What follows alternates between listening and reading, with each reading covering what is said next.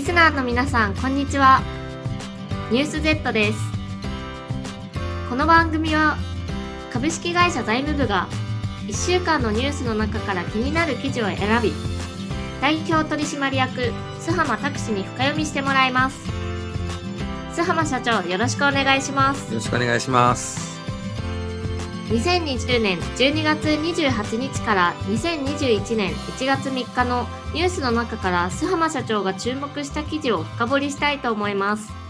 須浜社長今週はどんな記事に注目されたのでしょうか？はいこれはですね日経新聞12月31日の記事ですが、えー、農業支援ファンドの出資規制緩和、えー、加工流通に対象拡大という記事を紹介したいと思います。わかりました。では、その記事の概要をご説明いただけますか？はい。えー、政府はですね、まあ、農林水産業をですね、まあ、あ育てるために、実は海外の輸出を拡大しようとしていました。で、まあ、2019年に1兆円の輸出目標があったんですけど、それにはちょっと届かなかったんですね。9000億ちょっとで。で、そのために、えー、農業支援ファンドを通じてもっとお金を出してですね、農業を支援しようということなんですが、その対象をですね、今までは農業生産法人の、えー、その生産することについてのお金のあの応援だったんですけども、食品を加工業とか流通業、そこまで拡大するということですし、あと輸出に必要な設備投資も後押しするということでですね、まあ、こういった法案を通して農業を本格的に応援しようということですので、まあ、ちょっとあの将来、日本の食料事情が非常に心配なんですけども、少し明るいニュースかなということで取り上げました。はい。はい。そういえば、須浜さん、農学部出身ではなかったでしたあそうですね。はい。えっと、京都大学農学部農林経済学科で、あの、卒業論文はオランダと日本の畜産の生産性の比較をやりました。はい、なんか難しそうです、ね、余談でしたね。はい。あの、質問な、質問なんですけど、はい。タイトルの農業支援ファンドっていうと、はい、農業をお金で支援するところみたいに想像し、うん、想像してしまうんですけど、うんうん、それって農協のことではないんですか？はい。かつてはですね、あの農協が一番の頼りだったんですね。で農家にとってみたら農協さんは実はま保険もやればお金の融資もしてくれたりするしで一番はですねいろんなあの買い取ってくれる流通をしてくれるっていうんですかねあの米なんか作ったらそれ買い取って市場に売るとかあと生産物を作れば農協さんがそれを市場に流してくれる流通ルートを持っていたので、えー、その農協も農業農家さんが育ってくれないと仕事にならないので、まあ、お金の面で助けたりもしていてですね逆に言うとその、まあ、おんぶに抱っこみたいな感じが農協と、まあ、農家の関係だったんですね。はい、でであの、まあ、ファンドっていうのはですね実際、あの、まあ、資金を支援するという面では、純粋にお金を出すということなので、まあ、農協さんのようにですね、そういった流通のとこまでというよりは、今では、あの、ものづくりにお金を出してたということなんですね。なので農協、農協と農家のような複雑な絡み合いがあるようなものではなくて、えファンドっていうのは、まあ、純粋にお金を出すと。ただ、そのお金を出すところに、あの、条件がいろいろ限られてたので自由にお金出せなかったのを今回お金を出す法律を少し緩めたことで実際にはものづくりだけじゃなくて、ま、流通とか販売あるいは加工そういったことまでお金が出るようになったということで間接的に言えばですね、え、まあ農協とバッティングしちゃってるわけですね。つまり農協さんがやってた流通の部分にこのファンドでお金を出すことによって、えー、少し、なんですかね、まあ、競争関係になっちゃうんですね。だからファンドっていうのは農協さんのようないろんなしがらみのようなものではないんですけど、お金を純粋に出す、ただその出す分野を広げることで少し農協とぶつかってきたぞというような背景がありますね。はい。そういったふうに理解してもらえるとと思います。はい、なるほど、なるほど。はい。はい。あの、私、はい、あの、東北の生まれで、はい、周りの農家さんたちはほとんどおじいちゃんとかおばあちゃんだったんですけど、はい、若い人たちはみんな都会に出ていっちゃって日本の農家がちょっとやばいんじゃないかなって思ってるんですけど、はい、そんな状況で海外輸出に切り替えるのってどうしてなんですか？はいあの日本の、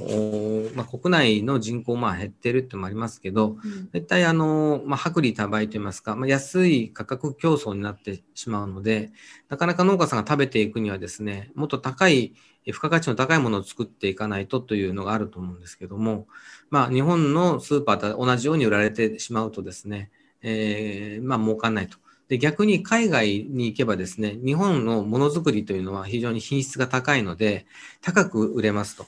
まあ、私もオランダの農業と日本を比べたときに間違いなくその構図が見えたんですけども、日本の農業は、あのまあ、高付加価値のもので高い値段にして売るということで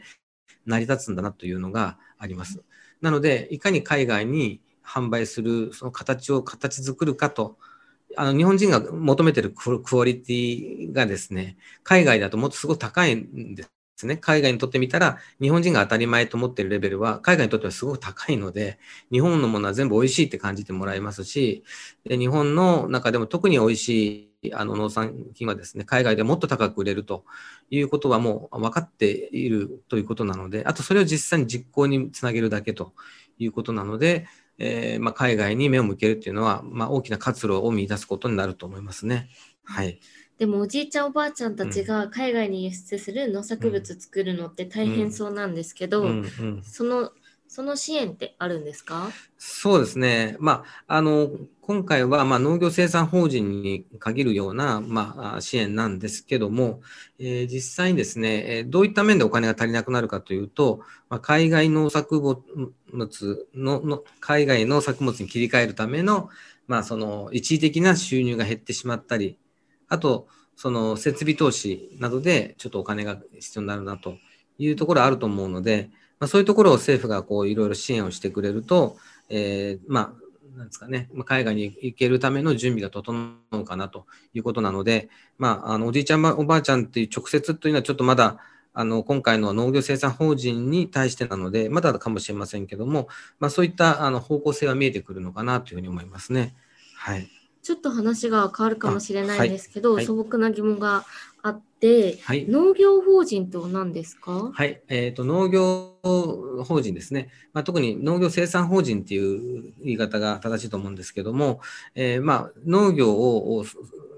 生産するその形をですね、まあ、個人でやらずに、まあ、法人化してやるということなんですね。はい、でこれどどういうことがあるかっていうと今までの日本の農業は個人つまり農家が、えー、小規模であのやっていました。まあ、それをまあ農協さんに買い取ってもらったりして売ってもらって自分たちは作ることだけに専念していたということなんですけども実はあの法律が変わってですね今あの相続の問題とかで兄弟みんな平等になりましたので、はい、農業を続ければ続けるほど子どもたちにどんどん分散してあのちっちゃくなっていくと。あるいはもう儲からないんでやらないっていう子どもたちも出てくるのであの構造的に農地が縮小しちゃってでしかも儲からないのでだから誰もやる人がいないっていう構造になってるわけなんですね。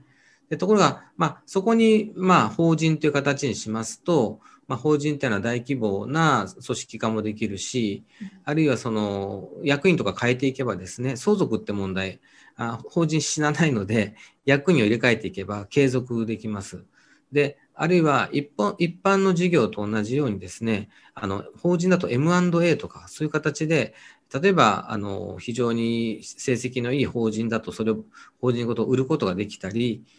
逆にその後継者がいない、まあ、生産法人は作ったけど、代表者とか後継者がちゃんとした人がいないってなると、まあ、あの M&A でどっかの傘下に入るとかですね、えー、どっかのグループに一緒になるとかね、そういうこともなって、農業という事業が継続できるってことなんですね。なので、今までの農業政策は、どっちかというと農家を守る。つまり自民党が農家の一票一票守る、あの小規模な票が分かれてた方が助かるっていう 応援だったんですけど、今度は本当に本気で事業を応援するんであれば、えっ、ー、と、一法人ね、農家の方10人が集まって一法人作ったとしたら、あの10票が1票になるんだけど、1票というか法人だから票にならないですね。まあ、そういうあの政策的なものと関係ないところで事業をしっかり農業を守るということになっていくので、まあ、今後の農業をですねあの発展させる上ではこういった法人化とあと大規模化そこにあの流通や加工も含めた資金支援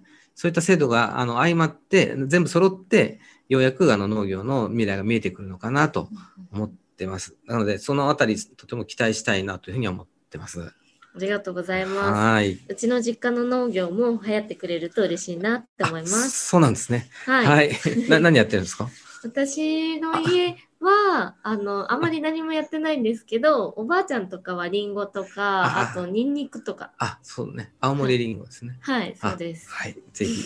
ぜひ頑張ってほしいと思いますあ。りがとうございます。はい。今週のニュース Z は以上になります。お聞きいただいた皆様、どうもありがとうございましたあり。がとうございました。また来週もお耳にかかりましょう。また来週。